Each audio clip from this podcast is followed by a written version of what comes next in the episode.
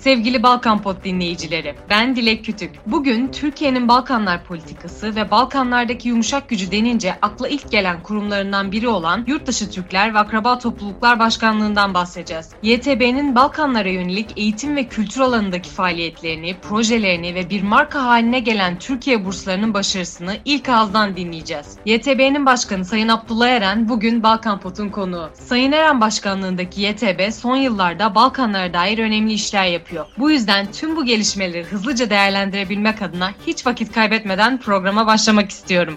Sayın Başkan, Balkan Pot'a hoş geldiniz. Hoş bulduk, teşekkür ediyorum Dilek Hanım. Sağ olun beni davet ettiğiniz için. Sayın Başkanım, Balkanlara özel önem verip ilgi gösterdiğinizi görüyorum. Yakından da takip ediyorum. Bir Balkancı olarak yani Balkanlar konusunda çalışan, kafa yoran biri olarak bu gelişmelerden mutlu olduğumu dile getirmek isterim. Sizinle bu gelişmeleri konuşabileceğim bu imkanı bana sağladığınız ve davetimi kabul ettiğiniz için de ayrıca çok teşekkür ediyorum. Estağfurullah, ben teşekkür ederim. Şimdi Sayın Başkanım şöyle başlamak istiyorum. Ee, Balkanlı birçok YTB yani Türkiye burslusu öğrenciyle konuşuyorum, görüşüyorum. Açıkçası YTB konusunun geç geçmediği hiçbir muhabbetimiz olmuyor diyebilirim. Kulağınızı çokça çınlatıyoruz. Her biri için YTB'nin tanımı ve anlamı farklı. İşte kimisi kariyerime olumlu olarak yön veren bir kurum diyor. Kimisi sırf boşnak ayırt etmeden burs veren ve kendimi güvende hissettiğim bir kurum diyor. Kimisi Türklere yönelik olumsuz bakış açımı değiştirmeme vesile olan bir kurum olarak YTB'yi tanıtıyor. Çok güzel. Fakat ben sizin tanımınızı merak ediyorum. Birkaç cümleyle siz başkanı olduğunuz kurumu yani YTB'yi nasıl tanımlıyorsunuz? YTB Türkiye'nin diaspora kurumu. Çok temel olarak, çok kısa olarak böyle tanımlayabiliriz. Diaspora kavram itibariyle tabii son yıllarda ülkelerin dış politikalarında kullanmaya başladıkları bir e, kavram ve diasporanın çağrıştırdığı diğer kavramlarda bu kavram setinin içerisinde biz yurt dışında yaşayan vatandaşlarımıza yönelik faaliyetler üreten, onların Türkiye'deki kamu hizmetlerine ilişkin çalışmalar yapan, yine yurt dışında yaşayan Türklerin maruz bırakılmış olduğu bireysel ve kurumsal saldırılardan oradaki STK'ların kapasite geliştirmelerine kadar çok farklı hizmetlerin içerisinde olan bir kurumuz. Bir de tabii soydaş akraba topluluklar var hizmet üretmeye gayret ettiğimiz. Bunlar da Türkiye Cumhuriyeti Devleti kurulmadan evvel Osmanlı bakiyesi topraklardan bugüne tevarüs eden tarihi ve kültürel bağımız olan topluluklar ve onlara yönelik yürüttüğümüz faaliyetler. Üçüncü olarak da biz uluslararası öğrenci burslandırıyoruz. Devletimizin resmi burs programı 2011 yılından beri YTB tarafından yürütülmekte ve şu an itibariyle de 15 bin burslu öğrenci milletimizin imkanlarıyla, devletimizin bütçesinden bizim YTB'nin organizasyonuyla Türkiye'de eğitim almakta. YTB Türkiye'nin diaspora kurumu ve uluslararası eğitimde de bir markası. Çok farklı bölgelerden, daha Güney Amerika'dan Asya Pasifik'e kadar uluslararası öğrencileri Türkiye'ye getiriyoruz. Soydaş akraba coğrafyada da akademik çalışmalardan STK kapasite gelişimlerine, gençlere eğitim desteklerinden yine oradaki STK'lara kapasite geliştirme desteğine kadar çok farklı alanlarda destek veren Türkiye'nin kültür ve eğitim diplomasisinde kıymetli bir yere sahip biricik bir kurumumuz. Öyle ifade edebilirim. Teşekkürler Sayın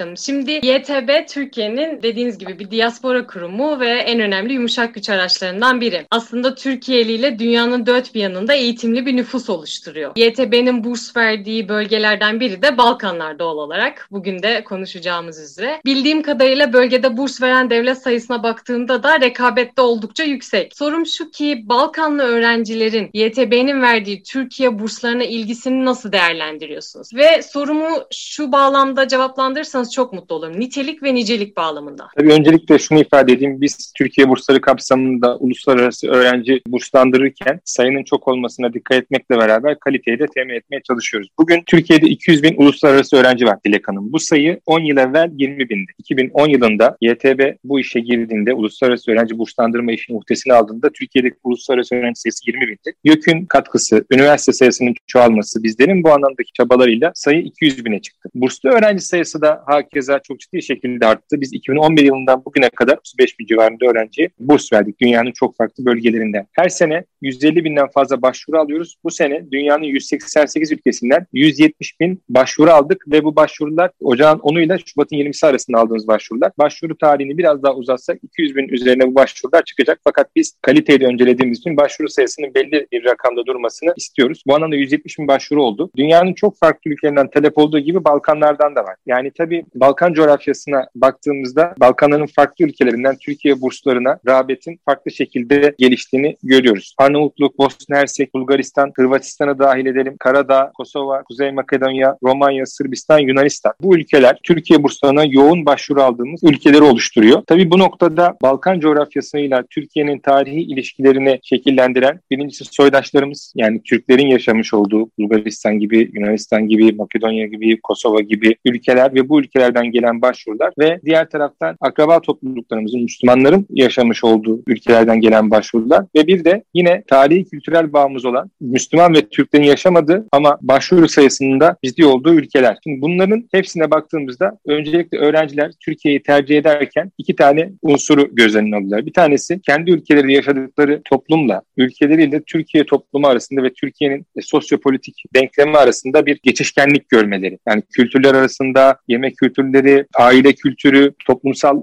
dayanışmayı oluşturan bazı unsurlar. Bunlarda bir geçişkenlik ve benzerlik görüyorlar. Birincisi tabii bu ilk unsurun içerisinde tarihi ve kültürel geçmişin çok ciddi katkısı var. İkincisi de son 15 yılda Türkiye'nin uluslararası siyasette çok ciddi bir mesafe kat etmesi. Bunun yanı sıra aynı zamanda popüler kültür içerisinde de sanatçılarıyla, şarkıcılarıyla, Türk dizileriyle, Türk mutfağıyla, spordaki başarısı vesaire gibi farklı etkenlerle, turizmiyle bu bölgelerde bir çekim alanı oluşturması. Yani Sırbistan'dan bir Sırp öğrenciyi biz burslandırırken Türkiye'ye gelme sebeplerinin içerisinde baktığımız zaman ilk baştaki kendine yakınlığın yanı sıra belki Türkiye'den bir şarkıcının veya bir dizinin etkili olduğunu görebiliyoruz. Tabii ki başvuru sayısının daha çok olmasını arzu ettiğimiz ülkeler var. Sayıyı az gördüğümüz. Ama buralarda da ciddi bir çalışma yapıyoruz. Nitelik nicelik bizim için çok önemli. Mesela şu an Türkiye'de bu saydığım ülkelerden 1300'den fazla öğrenci burslu eğitim hayatına devam ediyor. Bugüne kadar Balkan ülkelerinden 12.100 öğrenciyi burslu olarak Türkiye'de misafir etmişiz ve eğitim aldırmışız. Bu rakamlar arttırmak istediğimiz rakamlar. Yeterli görmüyoruz ama şunu da kabul etmek lazım. Uluslararası eğitimde rekabet çok fazla Dilek Hanım. Yani bilhassa son yıllarda Avrupa Birliği süreci olan ülkeler veya Avrupa Birliği'nin zaten üyesi olan ülkelerde yaşayan soydaşlarımız, akraba toplumlarımız, o ülkedeki farklı topluluklar Türkiye'nin yanı sıra Avrupa ülkelerini tercih etme eğiliminde olabiliyorlar. Biz de bu başarılı öğrencileri Türkiye'ye getirebilmek için burslarımızdaki imkanları arttırmaya çalışıyoruz. İyi öğrenciler iyi üniversitelere gelmek istiyor. Onları oralarda burs imkanları sağlamaya gayret ediyoruz. Ama şunu söyleyebilirim. Balkanlardan gelen öğrencilerimizin hakikaten başarı oranları çok yüksek. Ben yine birazdan konuşacağız. Bazı ülkelere gidip mezun dernekleriyle buluşmalar yaptığımda çok iyi konumlarda Türkiye mezunların olduğunu da görüyorum ve mutlu oluyorum. Çok iyi yazılımcılar var, çok iyi iş insanları var, akademide ve siyasette insanlarımız var. Ve tabii biz her zaman şunu söylüyoruz. Biz öğrenci burslandırırken ki bu süreç yani çok kapsamlı bir süreç. 170 bin insan başvuru yapıyor. Ön elemeden geçiriliyor. Temel başarı kriteri var, yaş kriteri var, niyet mektupları var, diplomalar var. Bunlara bakılıyor. Sonra bu öğrencilerin mezun oldukları liselerle veya yüksek lisansa başvurduysa, doktoraya başvurduysa mezun oldukları bölümlerle tercihler arasındaki uyuma bakılıyor. Farklı projeleri varsa onlara bakılıyor. En son ülkelere gidiliyor. Öğrencinin yaşadığı ülkeleri. Oralarda önce bir sınav yapılıyor. Sonra mülakat yapılıyor. Yani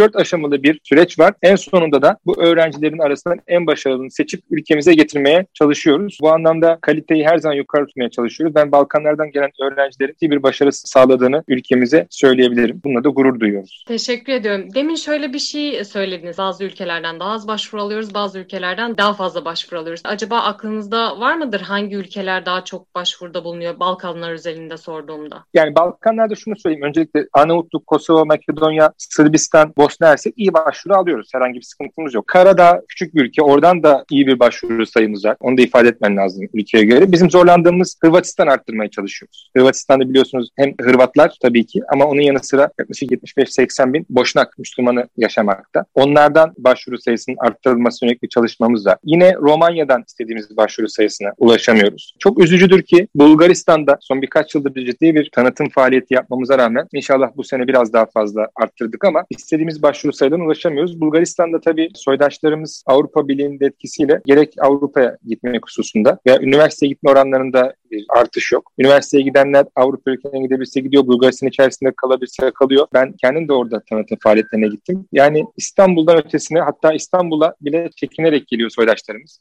Halbuki Bulgaristan Türkiye dip komşuyuz. Hemen sınırdan öte yana geçiyorsunuz. 3-4 saatte Türkiye'ye geliyorsunuz. Memleketinize tekrar geri dönüyorsunuz. O anlamda biraz Bulgaristan'daki soydaşlarımızın eğitim bilincinin artmasına çok ihtiyacımız var. Orada biraz sıkıntı yaşıyoruz. Fakat şunu ifade etmem lazım. Yıldan yıla bu başvuru sayıları artıyor tabii. Ve bizim de başvuruları değerlendirirken temel kriterimiz başarı. Tabii ki Türkiye'nin tarihi ve kültürel bağı olan soydaşlarımızın yaşadığı bazı ülkelerde onların belli bir sayının altına düşmemesini istiyoruz. Bu ülkelerde yaşayan Türklerin Türkiye okumaya gelmesini istiyoruz tabii ki ve onları teşvik ediyoruz. Ama sizin de az evvel konuşmaya girişte bahsettiğiniz gibi Sırbistan'dan bir Sırp'ın, Hırvatistan'dan bir Hırvat'ın, Makedonya'dan bir Makedon'un onların da burslara başvurmasını teşvik ediyoruz ve başarı kriterli aldığımız için onlar da bizim buradaki adaleti sağladığımızdan çok eminler. Ama Türkiye'nin dış politikasında, kültürel ve eğitim diplomasisi hususunda bazı öncelikleri de var. Onları da yabana atmıyoruz. Fakat temel kriterimiz her zaman için başarı. Anlıyorum. Teşekkür ediyorum bu cevap için. Demin kısaca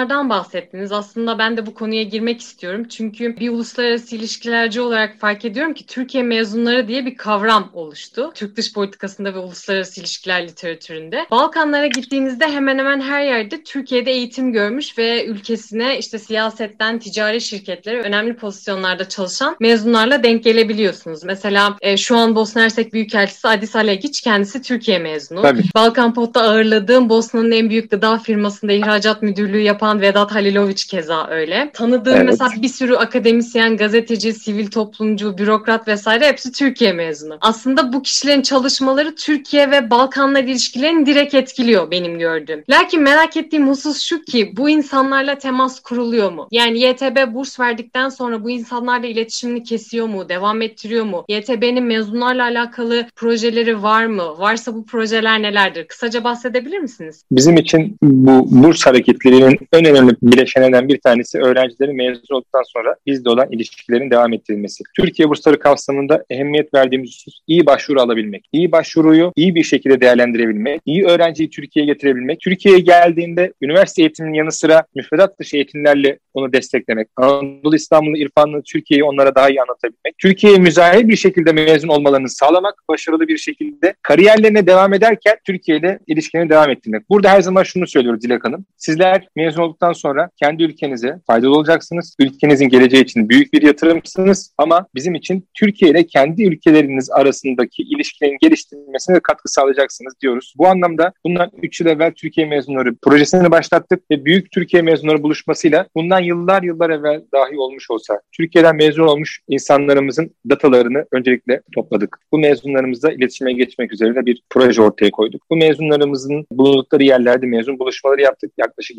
75-80 mezun buluşması yaptık. Mezun buluşmaları neticesinde bir tane de İstanbul'da büyük bir, Türkiye'de büyük bir mezun buluşması yaptık. Akabinde dernekleşmeye gittik. Şu an 30 ülkede 30 derneğimiz var. Bazı ülkelerde mezun platformumuz var. Bazı ülkelerde mezun birliklerimiz var. Bazı ülkelerde de mezun sayımızın az olduğu yerlerde de Facebook grupları gibi sosyal medya grupları üzerinden mezunlarımızı koordine etmeye çalışıyoruz. Mezunlarla iletişimimiz devam ediyor. Az evvel saydığınız isimlerle ben zaten birebir de görüşüyorum, tanışıyorum, iyi de görüşürüz. E, Balkanların birçok farklı noktasında işte Kosova'da hem Türk siyasi partinin içerisinde hem de Kosova'da iş insanı olarak çalışan, akademide çalışan mezunlarımız var. Hem Türk hem Arnavut. Arnavut'ta hakeza öyle. Bosna'da Boşnaklar var. Çok iyi bir şekilde yazılım şirketleri olan veya uluslararası firmalarda yöneticilik yapan. Makedonya'da hakeza öyle. Yunanistan'da soydaşlarımız içerisinde çok iyi avukat, doktorlar var ki Türkiye'den mezun. Sırbistan'da hem Sancak bölgesinde hem de Belgrad'da hem Pazar'da hem Belgrad'da Türkiye mezun olup kariyerine devam eden insanlarımız var medya sektöründe faaliyet gösterenler var. Hepsi iletişimdeyiz. Kapsamda mezunlarımızla ilişkilerimizi devam ettiriyoruz. Siyasetçiler var. Afganistan'dan bakın sadece Balkanlar değil. Afganistan'da her dönem bir Türkiye mezunu bakanımız olur. Irak'ta olur. Sadece Türkmenlerin içerisinde de değil. Arapların içerisinden mezunlarımız var ve siyasetçiler var. Afrika'da geçen sene Demokratik Kongo'da Türkiye mezunu bir e, siyasetçi milletvekili seçildi. Afrika'nın birçok ülkesinde Türkiye mezunlarının artık siyasete ve bürokraside belli konumlara gelmiş olduğunu görüyoruz. Zaten Balkanlarda soydaş coğrafyanın içerisinde çok çok fazla Türkiye mezunu var. Onları zaten hepimiz biliyoruz ama sizin saydığınız akraba toplulukların içerisinde de Türkiye mezunlarının varlığından bahsedebiliriz. Bu kapsamda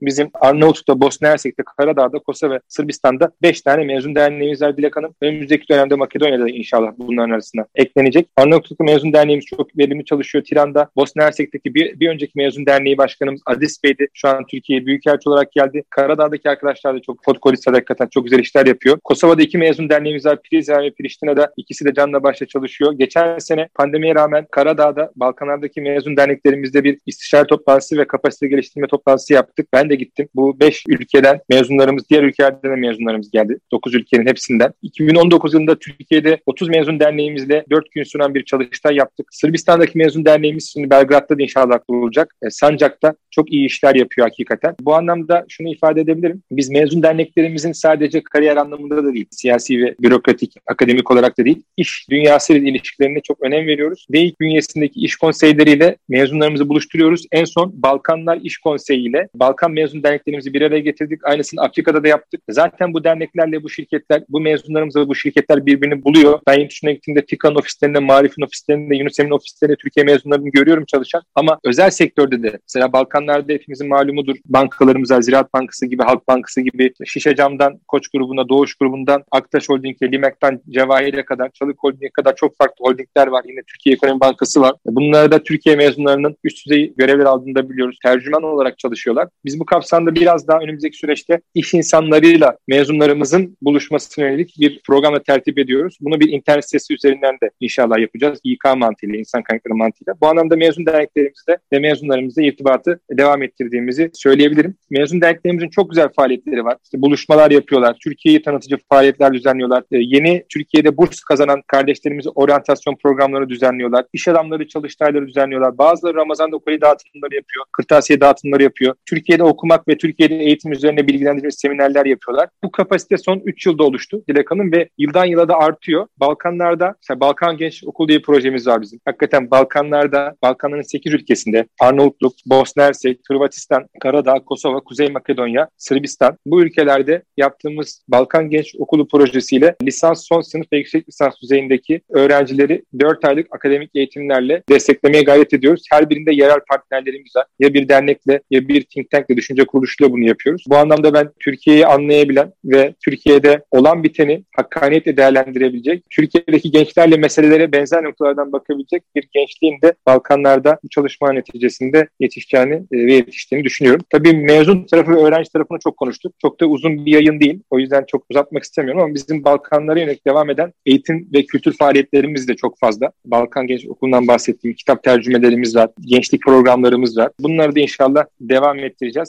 Yani Balkanlar, tabii ben de bir evladı Fatih Hanım, aslen Basırakyalıyım. Balkan coğrafyası Türkiye'nin çok ehemmiyet verdiği, son 15 yıldır Sayın Cumhurbaşkanımızın liderliğinde kurumlarımızın, TİKA'nın, Yunus Emre'nin, Marif'in kurulduktan sonra 2016 yılından sonra ciddi teşkilatlandığı, Türkiye Diyanet Vakfı'nın yardımları hususunda oradaki müftülüklerle ilişkileri geliştirme hususunda çalışmalar yaptığı, YTV'nin Türkiye bursları ve eğitim faaliyetleriyle bir e, zemin kazandığı bir coğrafya ve Türkiye inanın Balkanlarda istikrarın unsuru. Bizim Balkan ülkeleriyle kurmuş olduğumuz sağlam ilişkiler, Balkanların tamamının huzuruna yönelik atılmış adımlar. Sayın Cumhurbaşkanımızın Sırbistan'da yapmış olduğu ziyaret, Novi Pazar'da yapmış olduğu ziyaret, Trakya'da, Bulgaristan'da, Kuzey Makedonya'da, Kosova'da, Karadağ'da yapmış olduğu ziyaretler ve orada kendisinin ve Türkiye'ye gösterilen teveccüh, Türkiye'nin Balkan siyasetinde ne kadar köklü bir yeri olduğunu ortaya koyuyor. Ben son olarak şunu söyleyeyim Dilek Hanım, ben her zaman kendim de Balkanlara yönelik bir proje kurgularken veya çalışırken, arkadaşlarımla da çalışırken şunu söylüyorum. Biz kardeşiz, evet tarihi kültürel bağlarımız var, eyvallah bunlar çok güzel ama artık 21. yüzyılın şu ilk çeyreği biterken bizim şuna bakmamız lazım. Artık 2 milyarlık, 1,5 milyarlık Çin'in çok güçlendiği, ülkelerin nüfuslarının 1-1,5-2 milyara doğru gittiği Çin'in, Hindistan'ın, Rusya'nın aynı zamanda güçlendiği, Avrupa'nın kimlik krizi yaşadığı, İslam dünyasının bunalımlar içerisinde olduğu bir dönemde 20. yüzyılın çoğunu sıkıntılarla, savaşlarla veya donmuş krizlerle geçiren Balkan coğrafyasına yönelik biz Türkiye olarak bir proje kurguluyorsak kesinlikle somut işbirliğine dayanmamız lazım. E, bu ülkelerdeki insanların, farklı toplulukların bize muhabbetleri var. Türkiye müzahirler. Çok büyük bir kazanım. Ama biz artık iş alanında, iktisadi alanda, akademik alanda ve bürokratik alanda ciddi somut işbirliklerine girişmemiz lazım. Bizim eğitim ve kültür faaliyetlerimizin hepsi bu somut işbirliğini geliştirmeye ve somut çıktılar üretmeye yönelik faaliyetler. Yani çok açık söylüyorum. Üç tane öğrenci burslandıralım sonra onlar hayatına baksın diye bakmıyorum. Yani mutlaka yaptığımız her faaliyetin bu ülkelerle aramızdaki ilişkilerin gelişmesine katkı sağlamasını umuyoruz. Balkanlarda tabii Türkçe eğitimi soydaşlarımız insanlarımız arasında giderek azalıyor. Bununla alakalı çalışmalarımız var. Balkanların genelinde işsizlik çok önemli bir sorun ve Avrupa Birliği ülkelerine yapılan ciddi göçler var. Bugün bazı ülkelerin nüfusları belki resmi nüfus kayıtlarında yüksek gözüküyor ama ciddi bir azalma var. Buna yönelik çalışmalar yapılması lazım. Yapmaya çalışıyoruz. Ülkemize müzahir soydaş akraba topluluklarımız üzerinde menfi tesir oluşturmaya çalışan bazı yapılar var. Bunlarla mücadele çok önemli. Yine tabii Balkanlarda İslam'ın en belki bugün için söyleyebileceğimiz ılımlı yorumu bu coğrafyada neşvi nema bulmuş ve uygulanmış. Bunun aksine farklı coğrafyalardan yerel kültürle bağdaşmayan radikal bazı dini grupların yine soydaş akraba topluluklarımızın üzerinde etki kurmaya çalıştığını görüyoruz. Dini alandaki etki gücümüzü de bu zayıflatmaya yönelik adımlar olarak görebiliriz. Bu anlamda bunlara yönelik yapılacak çalışmaları çok önemsiyoruz. Bu genel strateji çerçevesinde de projelerimizi kurgulamaya çalışıyoruz. Balkanlardaki soydaşlarımızın da, akraba topluluklarımızın da bu projelerimizde çok sıcak baktığını, biz onlara yürürken bize adeta koşarak geldiğinde görüyoruz. Son olarak şunu da söyleyeyim. Hem bu topluluklarla hem de bu ülkelerle eşit ilişki kurmaya çalışıyoruz. Yani bir abilik veya hiyerarşik bir ilişkiden ziyade beraber bilgiyi üretmeye, çoğaltmaya, beraber öğrenmeye çalışıyoruz. Ben bunu çok kıymetli olduğunu düşünüyorum. Balkanların da Avrupa'nın geleceği için ayrı bir ehemmiyeti olduğunu düşünüyorum. Balkanlardaki mevcut istikrarı, siyasi istikrarı da korumak hepimizin görevi diye düşünüyorum. Faaliyetlerimizi de bu anlamda yürütüyoruz. Sayın Başkan şimdi cümlenizin arasında şöyle bir şey kurdunuz. Ben de bir Balkan göçmeniyim dediniz. Ben de son olarak kapanışa doğru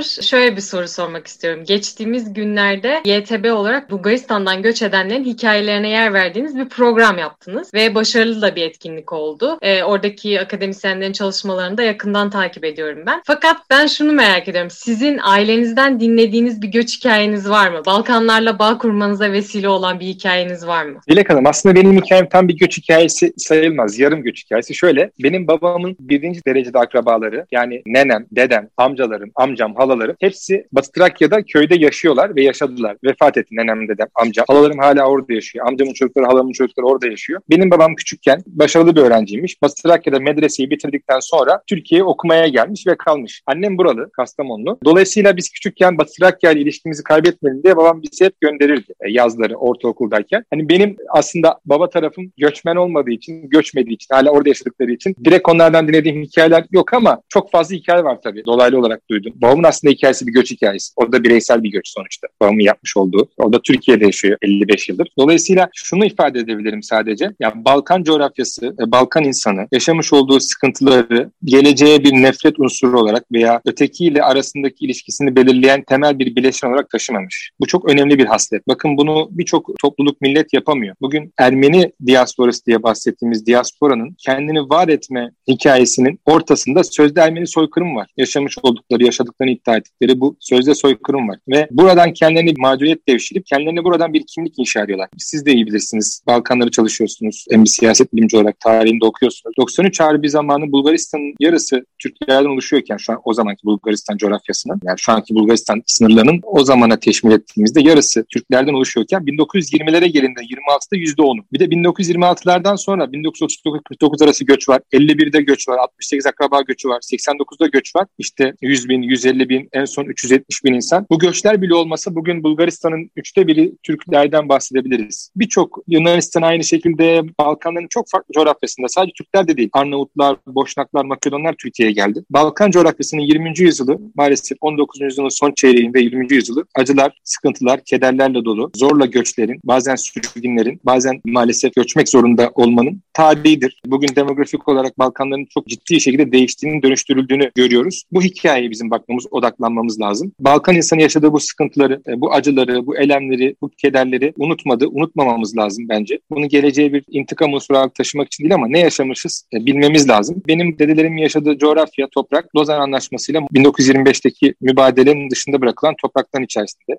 Trakya'da bir köy Gümülcine'ye bağlı. Fakat sonrasında çok sıkıntılar yaşamışlar. Gerek İkinci Dünya Savaşı sonrası askeri junta döneminde, gerek daha sonraki 80'lerden sonra Yunanistan'ın Avrupa Ekonomik Topluluğu'na girmesinden sonra dahi bu sıkıntılar artarak devam şu hala devam ediyor. Yani Türkiye ile Yunanistan arasındaki ilişkilerde maalesef Batı Trakya her zaman bu anlamda bir gündem haline geliyor. Temel hakkı ve özgürlükler, eğitim hakkı, din hakkı gibi özgürlüklerde sıkıntılar yaşandığı için bunları hatırlamamız lazım. İşte nüfusumuz azalıyor. Bu konuda ekonomik olarak neler yapıyoruz ona bakmamız lazım. Kimlik bilincimizin yüksek olması lazım. E, Balkan coğrafyası bizim için çok önemli bir coğrafya. Osmanlı'nın çok kısa zaman dilimi içerisinde elinden çıkan bir travma yol açan bir duruma sebebiyet vermiş. Bu anlamda Türkiye'nin tabii tarihte yaşanmaz. Bugünün şartları her zaman zamanın şartı kendine münasırdır. Bugünün gerçekliğinden bizim Balkanlara bakmamız lazım. Biz Balkan coğrafyasının mevcut istikrarını önemli görüyoruz. Balkanların bu çatışma alanlarının, dondurulmuş çatışma alanlarının çözülmemesi gerektiğini, bunun kalıcı istikrara kavuşturulması gerektiğini e, düşünüyoruz. Ve oradaki soydaş varlığımızın da mutlaka mutlaka korunması gerektiğini düşünüyorum. Bulgaristan programı güzel desin dediğiniz gibi. Biz sadece o çalışmayı yapmadık. Belene kampı çalışmasını yaptık. Ağızka Türklerini yaptık. Kırım Tatar Türklerini yaptık. Moldova Gagavuz Türklerinin sıkıntılarından bahsettik. Farklı coğrafyalardaki soydaşlarımızın bu anlamda sözlü tarihle yaşadıkları sıkıntıları kayıt altına almaya çalışıyoruz. Bulgaristan'dan konuştuk. Az evvel de ifade ettim. Çok ciddi bir demografik değişim var. İnşallah bu senede Doktor Sadık Ahmet'in güzel bir anı hatıra kitabını çıkaracağız. Onun hayatını anlatan, onun merkezde olduğu Batı Trakya Türklüğü'nün mücadelesini anlatan. Yine Bursa'da 1980'lerde Bulgaristan'dan gelen soydaşlarımızın habiliğini yapan, siyasetin içerisinde bulunmuş e, Bal Göç'ün kurucusu olan Mümin Gençoğlu, rahmetli Mümin Bey'in bir hatıra kitabını yapacağız. Geleceğe taşımak maksadıyla. Amma günlerini çok önemsiyoruz. Kuzey Makedonya'da yücelcilere yönelik 1948'de yaşanan elim yargılama ve idamları şehitlerimizi andık. Yani Türk coğrafyasının, soydaş coğrafyanın farklı yerlerinde yaşanan bu gibi sıkıntıları ammalarla, akademik çalışmalarla, kitap çalışmalarıyla dili tutmaya gayret ediyoruz. Hakikaten çok sıkıntı yaşamışız Dilek Hanım. Bunları unutmamamız lazım. Unutmayalım ki bir daha tekrarlanmasın diyorum. Balkan coğrafyasına bu anlamda hizmetlerimizi üretmeye çalışıyoruz. Ben Batı Trakya'da hiç yaşamadım. Yani Türkiye'de doğdum büyüdüm. Ama memleketimi sorduklarında her zaman Batı Trakyalıyım demişimdir diyorum. Batı Trakya bölgesinde maalesef çok bilinen bir bölge değildir. Taksiye binerim, nerelisiniz diye sorarlar. Konuşuruz taksiciyle. Batı Trakyalıyım derim. Trakya mı? Neresi? Edirne mi? Tekirdağ mı? Verelim. Yok derim. Batı Trakya. Bizim sınırlarımızın şu an dışında kalıyor. Meriç'in öte yakasında. Ama işte şöyle şöyle mübadele dışı kalmış. Anlatırım insanlar bilsin diye. Yani hep örnek veririm. İstanbul'dan Ankara'ya arabayla gelene kadar İstanbul'dan bizim köye arabayla aynı şekilde gidebilirsiniz. O kadar yakındır. Ama maalesef biraz gözün ırak olunca gündemden de gönülden de ırak olmuş. Daha çok ilgilenmemiz lazım. Bu anlamda ben de Batı Trakya ile ilgilenmeye gayret ediyorum. Oradan kardeşlerimiz, oranın meseleleriyle. Balkan coğrafyası içinde çalışmaya gayret ediyoruz. İnşallah hepimizin bu çalışmaları Balkanlara yönelik faaliyetlerimizin verimini de arttıracak diye düşünüyorum. Sayın Başkan açıkçası verdiğiniz samimi cevaplar için çok teşekkür ediyorum. Çok verimli bir program olduğunu düşünüyorum. Ayrıca sizi podcast camiasına kazandırmış olmaktan da mutlu olduğumu belirtmek isterim. Sağ olun. teşekkür ederim. Ağzınıza sağlık. Çok teşekkürler. Sağ olun Dilek Hanım. Ben de size başarılar diliyorum. Hakikaten çok güzel yayınlar yapıyorsunuz. İstikrarlı bir şekilde ve güzel isimleri de ağırlıyorsunuz. Beni davet ettiğiniz için teşekkür ederim. Balkanlara yönelik bu akademik bilginin üretilmesi de kıymetli. Ben de bu noktada ufak bir katkı sağladıysam ne mutlu bana. Sevgili Balkan Pod dinleyicileri, haftaya yine aynı gün ve aynı saatte farklı bir konu ve konukla görüşmek üzere.